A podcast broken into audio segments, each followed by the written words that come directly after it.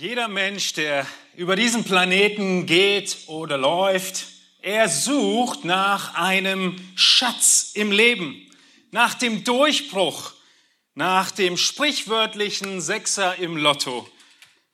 Jeder Mensch, er sucht nach Weisheit. Jeder Mensch sucht Antwort auf die große Sehnsucht in unseren Herzen. Eine Sehnsucht, die Gott selbst in jeden einzelnen Menschen hineingelegt hat.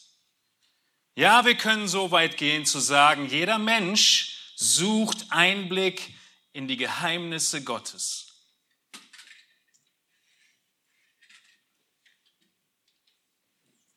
Diese Suche können wir auch beschreiben als die Suche nach deiner Identität. Eine Suche nach Weisheit, nach Durchbruch, nach Erfüllung, all das zeugt davon, wer du bist. Wir wissen, wonach der Sportler sucht, nach dem Sieg im Sport. Seine Identität hängt mit seiner großen Suche und Leidenschaft zusammen. Der Wissenschaftler, er sucht den Durchbruch in der Forschung. Die Mama, sie will gehorsame und gesunde Kinder als Schatz ihres Lebens aufziehen. Heute Morgen, nein, heute Nachmittag, möchte ich euch fragen, habt ihr schon gefunden, wonach ihr sucht? Seid ihr fündig geworden? Oder bist du noch auf der Suche? Wenn du fündig geworden bist, ist die Rückfrage, hältst du auch fest an dem, was du gefunden hast? Hältst du auch fest? Heute Nachmittag werden wir aus Gottes Wort Antwort auf diese Frage bekommen und wir werden sehen, wie das Predigtthema schon lautet, dass all diese Suche endet oder gipfelt in Jesus Christus. Und deshalb der Aufruf heute Nachmittag, klammere dich an Christus. Wenn du nach Weisheit suchst, schau auf Christus. Wenn du nach dem Durchbruch suchst, schau auf Christus.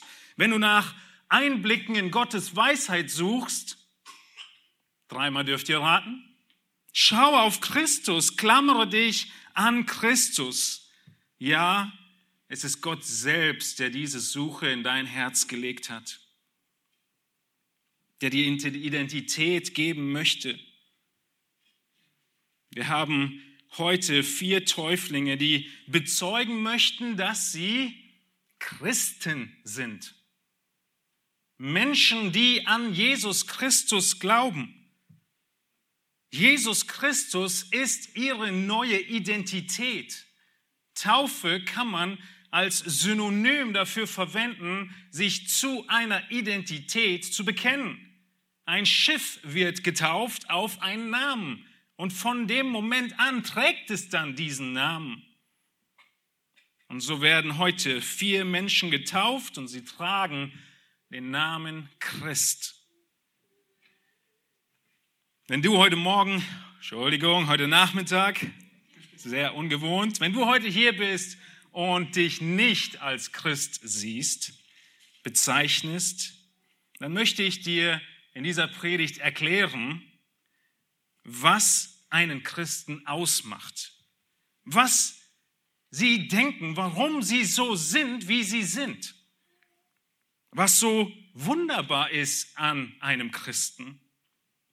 Und wenn du dich als Christ siehst, dann kannst du heute prüfen, ob deine Sichtweise und dein Alltag immer noch mit der Sichtweise Gottes übereinstimmt. Die Wahrheit, die wir uns heute anschauen, ist, dass wir in Christus alles haben und alles sind. Ein Thema, was im Kolosserbrief, den Paulus geschrieben hat, sich immer und immer wiederholt. Es zieht sich vom ersten bis zum letzten Kapitel durch, dass wir in ihm sind und dass wir vieles in ihm haben oder nicht mehr haben. In wem? In Christus. Der Gläubige ist jetzt in Christus. Das ist seine neue Identität. Auch in unserem Text kommt dieser Begriff in ihm häufig vor. Ihr könnt beim Lesen unseres Predigtextes gerne darauf achten, wie der Gläubige von Jesu Werk und von Jesu Wesen beeinflusst wird. Wenn ihr eure Bibeln dabei habt, dürft ihr gerne mit aufschlagen in Kolosser Kapitel 2 und wir schauen uns die Verse 8 bis 17 heute Nachmittag an. Ich lese aus Kolosser 2, Vers 8. Habt Acht, dass euch niemand beraubt durch die Philosophie und leeren Betrug, gemäß der Überlieferung der Menschen, gemäß den Grundsätzen der Welt und nicht Christus gemäß. Denn in ihm wohnt die ganze Fülle der Gottheit leibhaftig. Und ihr seid zur Fülle gebracht in ihm, der das Haupt jeder Herrschaft und Gewalt ist. In ihm seid ihr auch beschnitten worden, mit einer Beschneidung, die nicht von Menschenhand geschehen ist, durch das Ablegen des fleischlichen Leibes der Sünden in der Beschneidung des Christus, da ihr mit ihm begraben seid in der Taufe. In ihm seid ihr auch mit auferweckt worden durch den Glauben an die Kraftwirkungen Gottes, der ihn aus den Toten auferweckt hat. Er hat auch euch, die ihr tot wart in den Übertretungen und in dem unbeschnittenen Zustand eures Fleisches, mit ihm lebendig gemacht, indem er euch alle Übertretungen vergab. Und er hat die gegen uns gerichtete Schuldschrift ausgelöscht die Durchsatzung uns entgegenstand und hat sie aus dem Weg geschafft, indem er sie ans Kreuz heftete. Als er so die Herrschaften und Gewalten entwaffnet hatte, stellte er sie öffentlich an den Pranger und triumphierte über sie an demselben. So lasst euch von niemand richten wegen Speise oder Trank oder wegen bestimmter Feiertage oder Neumondfeste oder Sabbate, die doch nur ein Schatten der Dinge sind, die kommen sollen wovon aber Christus das Wesen hat. In diesen Versen, ein relativ langer Text, den wir überfliegen möchten und sicher nicht alle Fragen beantworten können in den wenigen Minuten, die wir zusammen haben, aber der Abend ist ja noch lang, wenn ihr Fragen habt. Zu weiteren Aussagen haben wir Zeit. Wir sehen, wenn wir diesen Text überfliegen, dass alles von Christus abhängt. Alles ist in ihm. Ja, wir können sagen, im Leben als Christ dreht sich alles um Christus. Im Leben als Christ dreht sich alles um sein Wort, die Bibel, wie wir gerade schon gehört haben. Im Leben als Christ dreht sich alles um ein Ziel, nämlich Christus ähnlicher zu werden, ihn zu erkennen, ihn zu imitieren, und reif zu werden. Wir nennen es auch Jüngerschaft, Nachfolge Jesu. Und heute Nachmittag möchte ich mit euch sieben Gründe durcharbeiten, warum du als Christ dich allein an Christus klammern musst. Denn du stehst in der Gefahr, auch als Christ Christus loszulassen, Christus aus den Augen zu verlieren. Und wenn du heute Morgen hier bist und du bezeichnest dich als Nicht-Christ, dann möchte ich dir sieben Gründe geben, sich allein an Christus zu wenden für die Antworten, die du suchst, für die Sehnsucht in dir. Der erste Grund, sich allein an Christus zu klammern, ist, dass die ganze Fülle Gottes in ihm alleine wohnt. Die ganze Fülle Gottes wohnt allein in Jesus Christus. Warum Jesus? Weil er allein hundertprozentig Gott und hundertprozentig Mensch ist. Die Lehren und Philosophien der Menschen und der überirdischen Mächte, sie sind am Ende leer, hohl, betrügerisch, weil sie im Gegensatz zu Christus stehen. Sie haben keine Macht, keine Kraft im Gegensatz zu Christus. In unserem Text lesen wir in Vers 9 und 10, denn in ihm, Jesus Christus, wohnt die ganze Fülle der Gottheit leibhaftig. Nur schon in diesem einen Satz sehen wir, es ist nicht ein kurzes Verweilen der Gottheit in Jesus, sondern es ist die ganze Fülle Gottes zu jeder Zeit. Es ist auch nicht nur symbolisch, dass Gott in Jesus leben würde, sondern der Text sagt, die Fülle der Gottheit wohnt in ihm leibhaftig.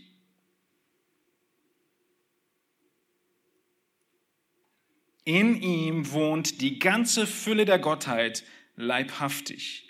Und ihr seid zur Fülle gebracht in ihm, der das Haupt jeder Herrschaft und Gewalt ist. Wenn diese Worte in Kolosser 2, 9 und 10 nicht genügend sind, dass du verstehst, dass die Bibel Jesus Christus völlige Gottheit zuspricht, dann musst du sie nochmal lesen. Es ist so deutlich.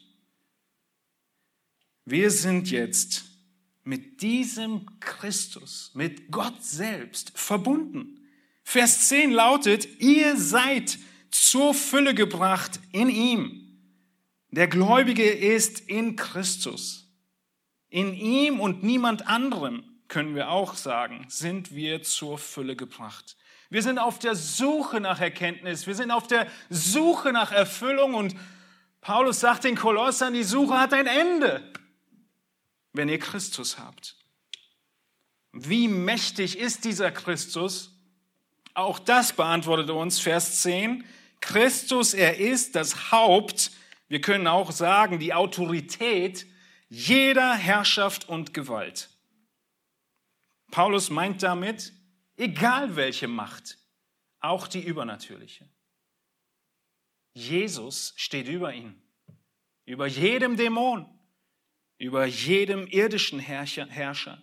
Jesus ist stärker, Jesus ist größer. Und jeder, der glaubt, ist in Christus zur Fülle Gottes gekommen. Und das ist der erste Grund, dich an Christus zu klammern und nicht loszulassen, dass er Gott ist. Die ganze Fülle der Gottheit ist in ihm. Der zweite Grund, den wir als nächstes in Vers 11 sehen, ist, Du musst dich an Christus klammern, weil du abgesondert bist durch Christus. Lesen wir Vers 11. Wir sind in Kolosser 2. In ihm seid ihr auch beschnitten mit einer Beschneidung, die nicht von Menschenhand geschehen ist. In ihm seid ihr auch beschnitten. Du sitzt da, zuckst zusammen und sagst, nein, das möchte ich nicht. Ich will mich nicht beschneiden lassen. Nun, kein Problem.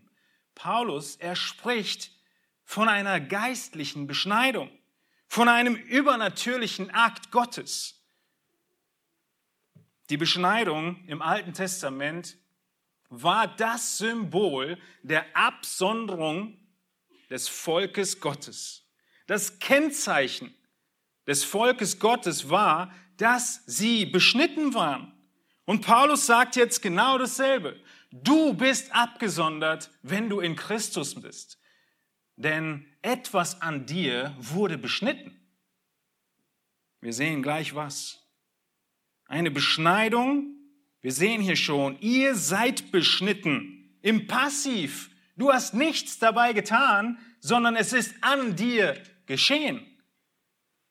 Das Ganze wird noch deutlicher in dem zweiten Satz, Kolosser 2,11, mit einer Beschneidung, die nicht von Menschenhand geschehen ist. Das ist der Moment, an dem Paulus deutlich macht, kein Mensch kann dieses selbst vollbringen. Keine Menschenhand kann einen anderen in dieser Art und Weise, die er meint, beschneiden. Wenn es nicht Menschenhand ist, wer bleibt dann übrig? Das übernatürliche Wirken Gottes. Dieses Zeichen der Absonderung, es gilt jedem Gläubigen. Abgesondert als Volk Gottes, abgesondert als heilig, abgesondert, wie wir gerade in der Einleitung gehört haben, von dem Macht, aus der Macht der Finsternis versetzt in die Macht und in das Reich des Lichts. Nun, Gott hat in 5. Mose auch dem Volk damals schon angekündigt, dass die physische Beschneidung nur ein Schatten ist, nur ein Symbol der tatsächlich notwendigen Beschneidung, nämlich der Beschneidung des Herzens. In 5. Mose 30, 6 lesen wir davon, der Herr, dein Gott, wird dein Herz und das Herz deiner Nachkommen beschneiden. Was passiert dann? Dass du den Herrn, deinen Gott, liebst von ganzem Herzen und von ganzer Seele, damit du lebst. Die Folge dieser Beschneidung, die er hier meint, ist also, dass du Gott liebst und deinen Nächsten liebst und dass du, wie der Text in 5. Mose weitergehst, alle seine Gebote befolgen willst. Nun, Paulus, er erinnert die Gläubigen in Kolosse, dass sie zu Christus gehören und die Zugehörigkeit zu Christus zeigt sich in ihrer Beschneidung des Herzens. Der zweite Grund, dich an Christus zu klammern, ist also, dass du abgesondert bist. Erstens, Christus ist Gott. Zweitens, du bist abgesondert durch Christus. Und drittens sehen wir, dass die Empfänger der Sünde gestorben sind. Im zweiten Teil von Kolosser 2.11 heißt es, in ihm seid ihr auch beschnitten mit einer Beschneidung, die nicht von Menschenhand geschehen ist, durch das Ablegen des fleischlichen Leibes der Sünden in der Beschneidung des Christus. Was ist also passiert in dieser Beschneidung? Eine Beschneidung, die darin besteht, dass die Sünden abgelegt werden. Nicht ein kleiner Teil des Fleisches, sondern die Sünden. Was ist mit ihnen passiert? Sie sind abgelegt. Dieses Wort bedeutet, dass sie abgetrennt werden, abgelöst werden, entfernt werden. Was wird abgelöst und entfernt? Die Sünde.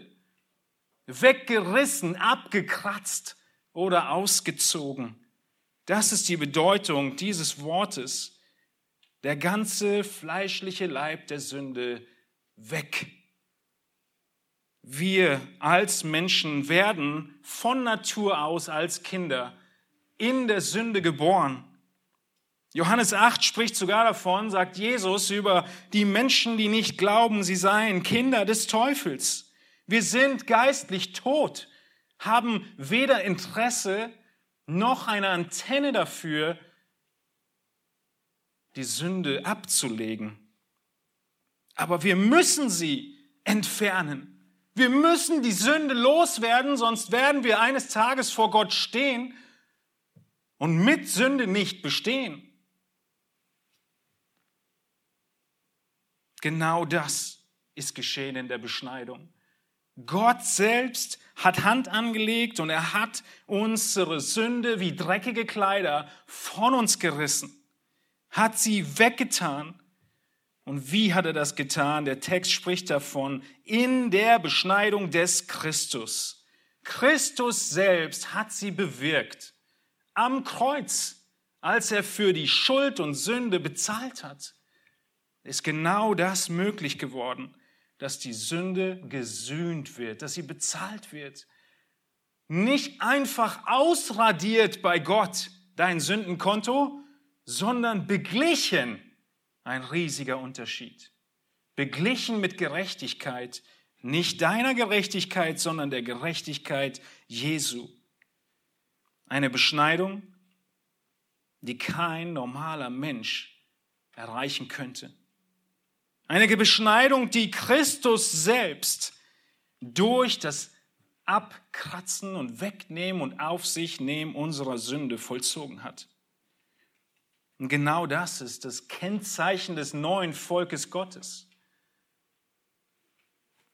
Sie sind schuldlos, sündlos. Jesus hat diese Schuld auf sich genommen. Ich möchte dir eine Frage stellen. Wenn Jesus Christus all das für dich getan hat, was kein anderes Lebewesen auf dieser Welt für dich tun kann, Warum um alles in der Welt würdest du irgendwo anders hingehen als zu Christus? Klammere dich an Christus, denn er ist ganz Gott, denn er hat dich abgesondert und drittens hat er dich von der Sünde befreit. Du bist deiner Sünden gestorben. Geh nirgends anders hin als zu ihm, zu keiner Philosophie dieser Welt, um Gott näher zu kommen. Keine physische, fleischliche Beschneidung, sondern eine geistliche, von Gott selbst bewirkt. Ja, Menschen können ein Skalpell in die Hand nehmen und versuchen, krankhafte Zellen des Körpers aus und wegzuschneiden. Sie können versuchen, den Krebs in deinem Körper herauszutrennen. Aber wer kann mein Herz von der Schuld befreien?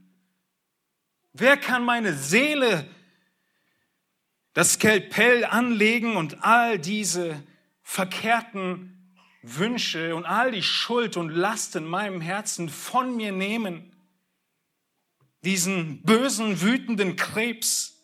Ich kann es nicht, du kannst es nicht und kein Mensch kann es an oder für dich. Allein Gott selbst. Er kann eingreifen, er kann heilen, er kann retten und er behandelt jeden Einzelnen perfekt, vollkommen. Keine Nachuntersuchung mehr nötig. Was für ein Retter. Und deshalb klammere dich an ihn, lass ihn nicht los. Die Welt, ja, sie will auf dich einprallen und dir sagen, Christus ist gut, aber du brauchst noch etwas mehr. Nein, brauchst du nicht. Denn er hat dich befreit von der Schuld, von der Sünde. Egal wie attraktiv die Sünde zu sein scheint, erinnere dich daran, du bist beschnitten an deinem Herzen. Sie hat keine Macht mehr über dich. Du gehörst zu Christus. Und deshalb klammer dich ans Kreuz. Nicht durch deine eigene Kraft, sondern Gott hat es gewirkt. Als vierten Grund, dich an Christus allein zu klammern und an Christus allein zu wenden, sehen wir in Vers 12, dass du lebendig gemacht wurdest durch Christus. Nicht nur hat er sich zu dir zugehörig ge ge ge geholt und deine Sünden abgetrennt, sondern er hat dich auch lebendig gemacht. Und zwar wie? In Christus. Kolosser 2,12 heißt es weiter, da ihr mit ihm begraben seid in der Taufe, in ihm seid ihr auch mit auferweckt worden durch den Glauben an die Kraftwirkung Gottes, der ihn aus den Toten auferweckt hat. Der vierte Grund, bei Christus zu bleiben, ist, weil du nirgendswo anders eine so vollkommene und innige Verbindung mit Gott selbst haben könntest als durch Christus. Vers 12 macht deutlich, dass wir in Christus mit auferweckt werden. Zuallererst spricht er davon, dass wir mit ihm begraben sind in der Taufe.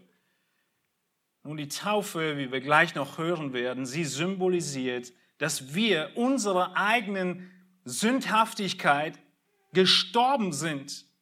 Wir tauchen unter und symbolisieren das Begräbnis von uns selbst. Wir tauchen auf und symbolisieren die Auferstehung in Christus. Genau davon spricht er hier in Kolosser 2, 12, mit Christus auferstanden. Diese Einheit mit Christus, sie ist so stark, dass die Auferstehung Jesu auch deine Auferstehung ist. So innig ist unsere Verbindung mit Christus. In ihm seid ihr mit auferweckt worden. Du teilst alles mit Christus. Sein Tod, sein Begräbnis und seine Auferstehung. Das ist der Grund, weil wir auferstanden sind, warum Paulus dann ein Kapitel später in Kolosser 3, Vers 1 sagt, wenn ihr nun mit Christus auferweckt worden seid, so sucht das, was droben ist, wo der Christus ist, zu Rechten Gottes.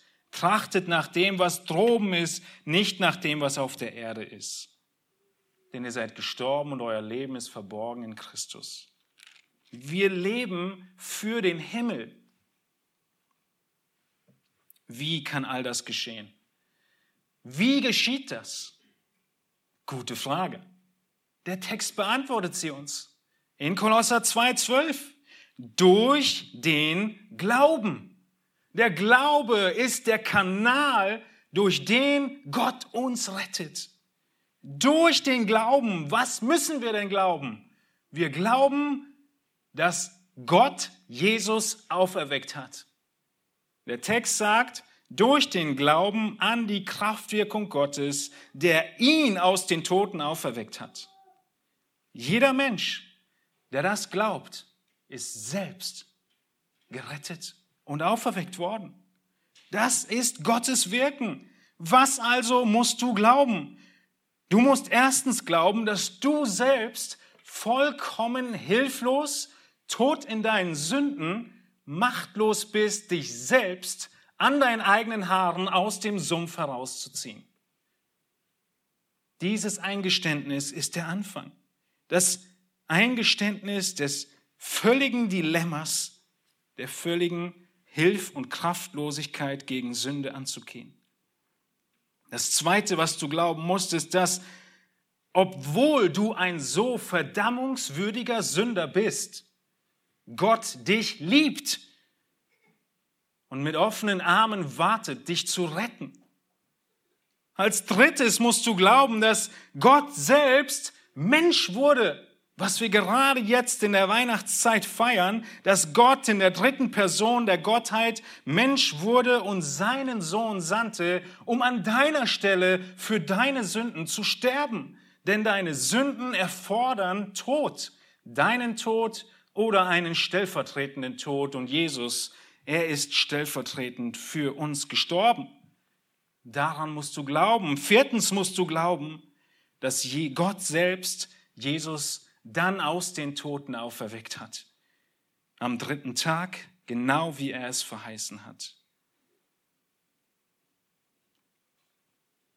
Und wenn du das glaubst,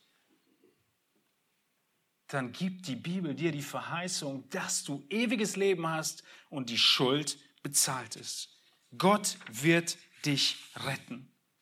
Kolosser 2,12 wie durch den Glauben an die Kraftwirkung Gottes, der ihn aus den Toten auferweckt hat. Genau wie Christus auferstanden ist, so sind auch wir in ihm auferstanden. Ich habe eine Frage an dich. Warum würdest du irgendwo anders hingehen, um Frieden mit Gott zu suchen, als zu Christus?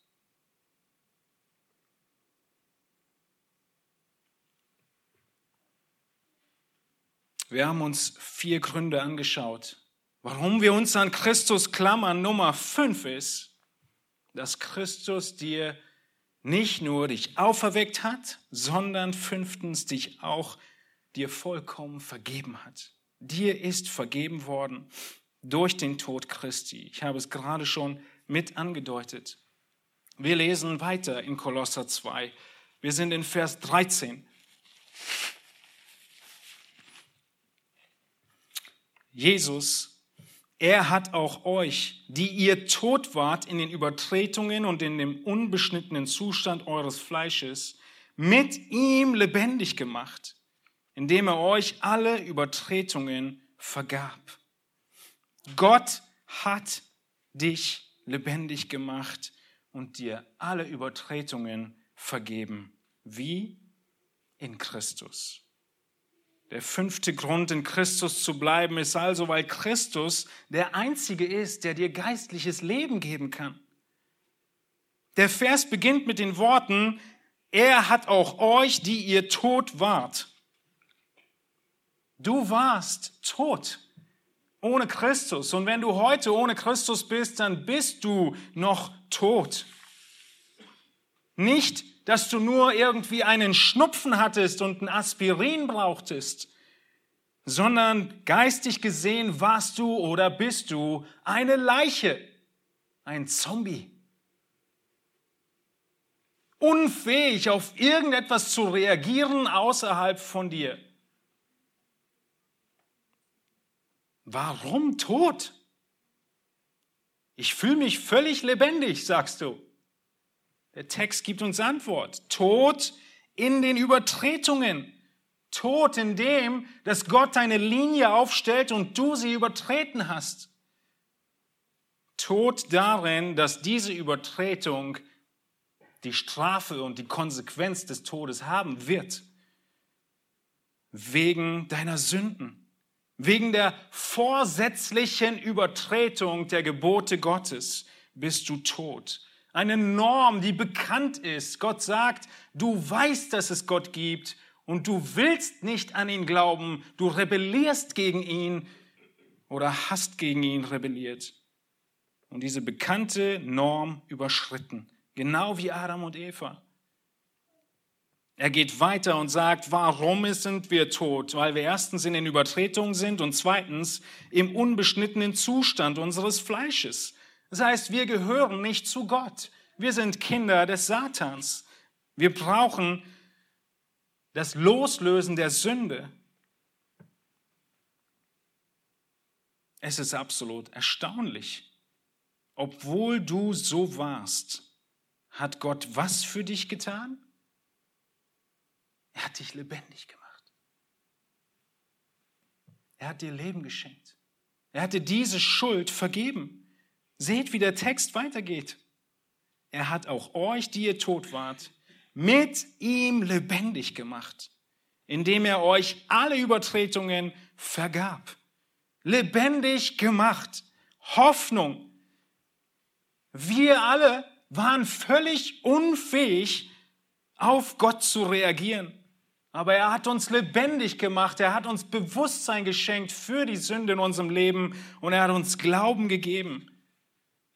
Das ist die Grundlage unseres Lebens. Der Anfang des Christseins und wie es weitergeht. Indem er euch alle Übertretungen vergab. Vergebung. Gott bietet Vergebung an. Er hat dir vergeben, ein Verb in der Perfektform. Eine abgeschlossene Handlung wird damit deutlich gemacht. Gott hat vergeben, ein für alle Mal, jedem Einzelnen von euch, der in Christus ist. Das ist unser neues Leben in Christus, in völliger Vergebung. Alle Sünden der Vergangenheit, der Gegenwart und der Zukunft vergeben. Nun, jetzt kommt eine Illustration, wie Gott es getan hat mehr für die Menschen im alten Nahen Osten. Aber wir verstehen sie auch ziemlich gut. Schaut in Vers 14 hinein. Er hat die gegen uns gerichtete Schuldschrift ausgelöscht, die durch Satzungen uns entgegenstand und hat sie aus dem Weg geschafft, indem er sie ans Kreuz heftete. Fangen wir an, diesen Text zu erklären. Und er hat die gegen uns gerichtete Schuldschrift ausgelöscht. Was für eine Schuldschrift. Nun, in der damaligen Zeit war es üblich, dass dieser Schuldschein ein Schuldschein war, den du selbst geschrieben hast als Schuldner. Nicht nur unterschrieben unter irgendeinem Vertrag, sondern du hast den ganzen Schuldschein selbst mit deiner Hand geschrieben. Und das war der Beweis für den Gläubiger, dass du ihm was schuldest. Dieser Schuldschein ist hier Paulus ähm, Illustration. Deine eigene Handschrift. Du hast selbst zugegeben, du bist schuldig. Alle wussten es. Die Satzungen, durch Satzungen stand diese Schuldschrift gegen uns. All die Satzungen, die Gott in seinem Wort gibt. Gott hat sich den Menschen von jeher offenbart und hat ihm gesagt, warum er ihn geschaffen hat, wie er zu leben hat und wozu er ihn geschaffen hat. Der Punkt ist, der Mensch will das nicht wissen und er wendet sich dagegen. Das ist die Satzung, die uns entgegensteht. Wir lebten gegen Gottes Gebote. Wir sind schuldig in allen Anklagepunkten. Was hat Gott jetzt gemacht? Er hat die gegen uns gerichtete Schuldschrift ausgelöscht die durch Satzung uns entgegenstand und hat sie aus dem Weg geschafft. Diese Schuldschrift ist weg für jeden von euch, der glaubt. Wie? Gute Frage. Indem er sie ans Kreuz heftete. Gott hat sie beglichen. Mit den Nägeln, mit denen er seinen Sohn Jesus Christus ans Kreuz heftete, nahm er auch deine Schuldschrift und heftete sie mit und in Christus ans Kreuz. Anders gesagt, deine Schuld hat Christus ans Kreuz gebracht. So konnte er dir vergeben. Und er hat sie aus dem Weg geschafft. Er hat sie von deiner Gegenwart entfernt. Auch in Zukunft wird diese Schuldschrift nicht mehr sichtbar sein. Und hier geht dieses Bild, was Paulus benutzt mit der Schuldschrift, er führt es weiter, denn es war damals so, dass wenn eine Schuld, den Schuldschein, den du selbst geschrieben hast mit deiner Hand, wenn dieser Schuldschein bezahlt würde, dann hat man diesen Schuldschein genommen und öffentlich angenagelt, so dass die ganze Gesellschaft wusste, die Schuld von dem und dem, ihr wisst ja Dorfgemeinschaft, ist beglichen.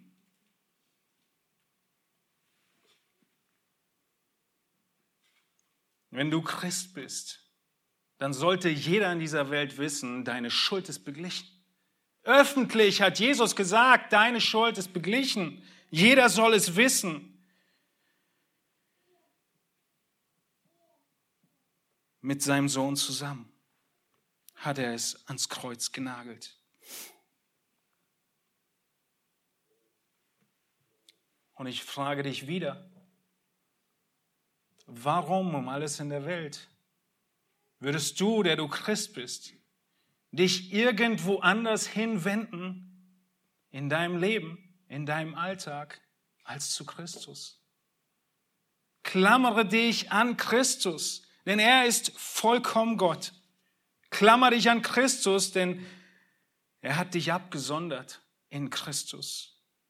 Klammer dich an Christus, denn du bist deiner Sünde gestorben und du bist lebendig gemacht worden durch Christus. Und wie wir jetzt gesehen haben, in Christus sind dir alle Schuld und Sünden vergeben. Wir sehen als sechsten Punkt, warum du dich an Christus klammern solltest, dass in Christus der Sieg vollbracht ist.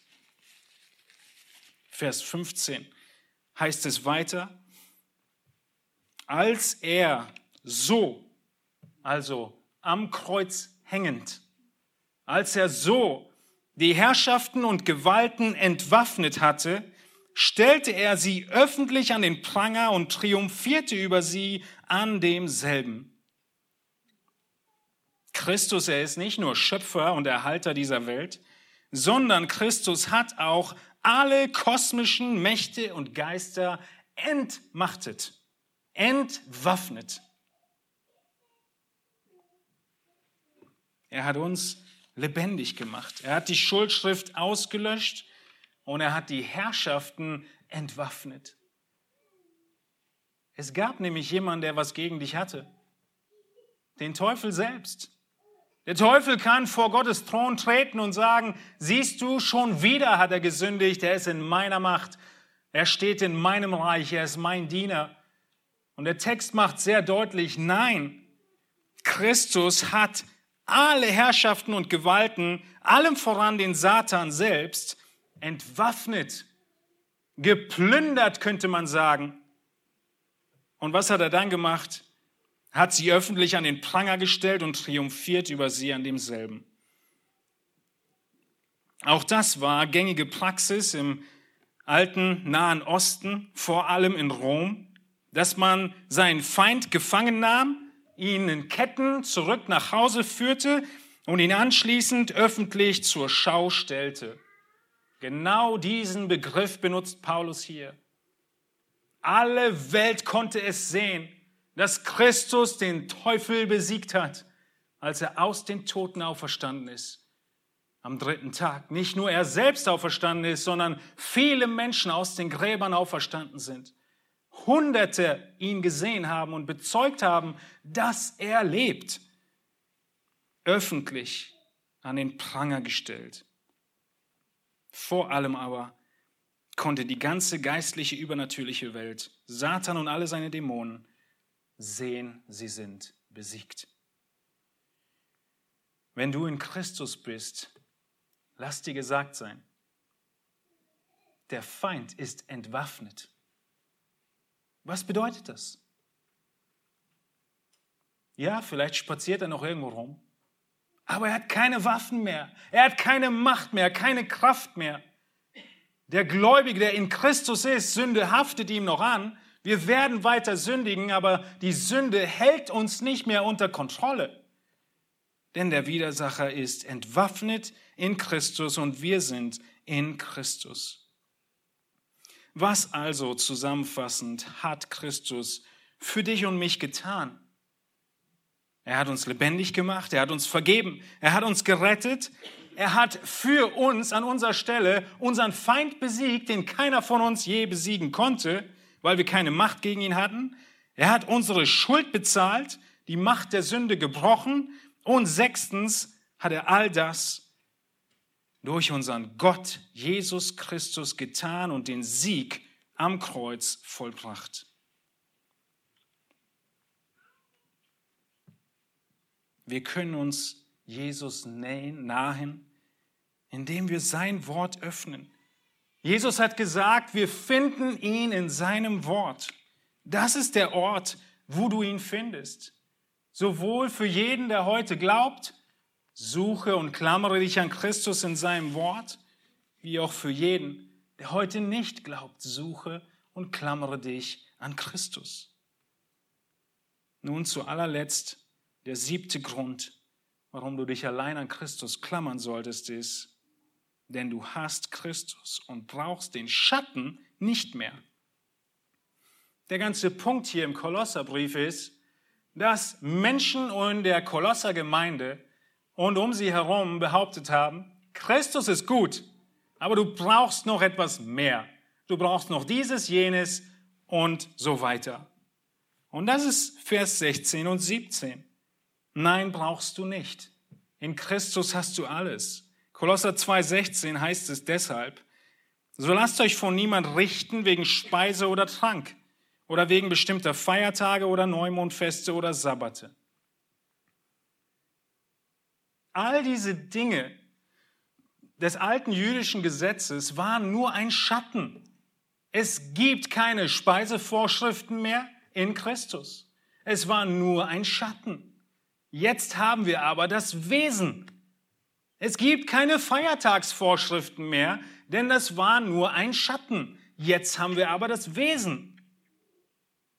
Sich an diesen Dingen weiter festzuhalten ist wie wenn deine Frau im Wohnzimmer nee, gegen dir gegenüber sitzt, du dich aber wegdrehst und ein altes schwarz-weiß Bild zehnmal kopiert anschaust und sagst, oh, wie wundervoll. Sie sitzt da und sagt, hallo, ich bin da. Du musst nicht mehr aufs Foto schauen. Genau das ist der Punkt. Wir haben das Wesen in Christus, der eigentliche Grund, auf den all das hingezeigt und gedeutet hat, von der Beschneidung bis hin zu Speise und Trank und Feiertags- und Sabbatvorschriften. Also lasst dich nicht richten. Lasst euch von niemand richten. Hört auf damit. Denn Christus, er hat das Wesen. Vers 17. Sie sind nur ein Schatten der Dinge, die kommen sollten, wovon Christus das Wesen hat. Das ist unsere Stellung als Gläubige. Das sind die sieben Gründe, warum Christus so wundervoll ist, warum jeder Christ sich an Christus klammern muss.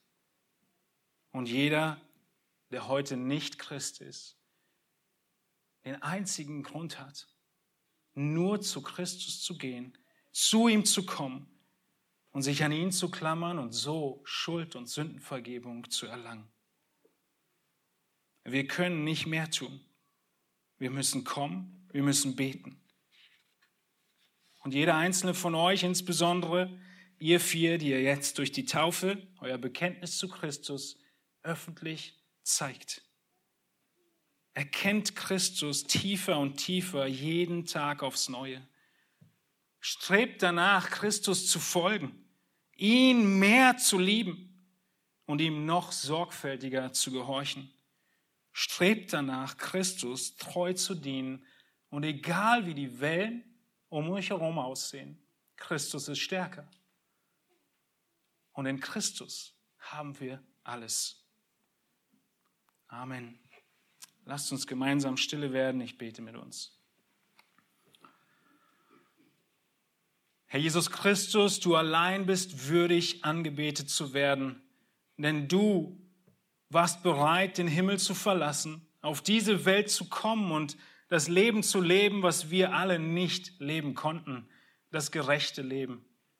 Dein Leben, Herr Jesus Christus, war frei von jeder Schuld, frei von jeder Sünde, frei von jedem Ungehorsam, frei von auch nur einem verkehrten Gedanken. Und deshalb, weil du absolut sündlos warst und Gott selbst, konntest du sterben und dein Tod konnte uns zugerechnet werden, jedem, der glaubt. Danke, Herr, für das große Wunder der Rettung, was du gewirkt hast, was die vier gleich in der Taufe bekennen werden und bezeugen, dass sie zu dir gehören, sich mit dir identifizieren und auf diesem Weg vorangehen möchten. Und wir beten, Herr, dass du durch dein Opfer und die Herrlichkeit und Schönheit Christi und das Wirken deines Heiligen Geistes noch viele Menschen von ihrer Sünde überführen mögest und sie erkennen mögen, dass Vergebung bei dir zu finden ist. Danke, Herr, für diesen Nachmittag und dein Reden zu uns. Amen. Lasst uns gemeinsam aufstehen. Wir singen noch ein Lied zusammen. Christus hält mich fest.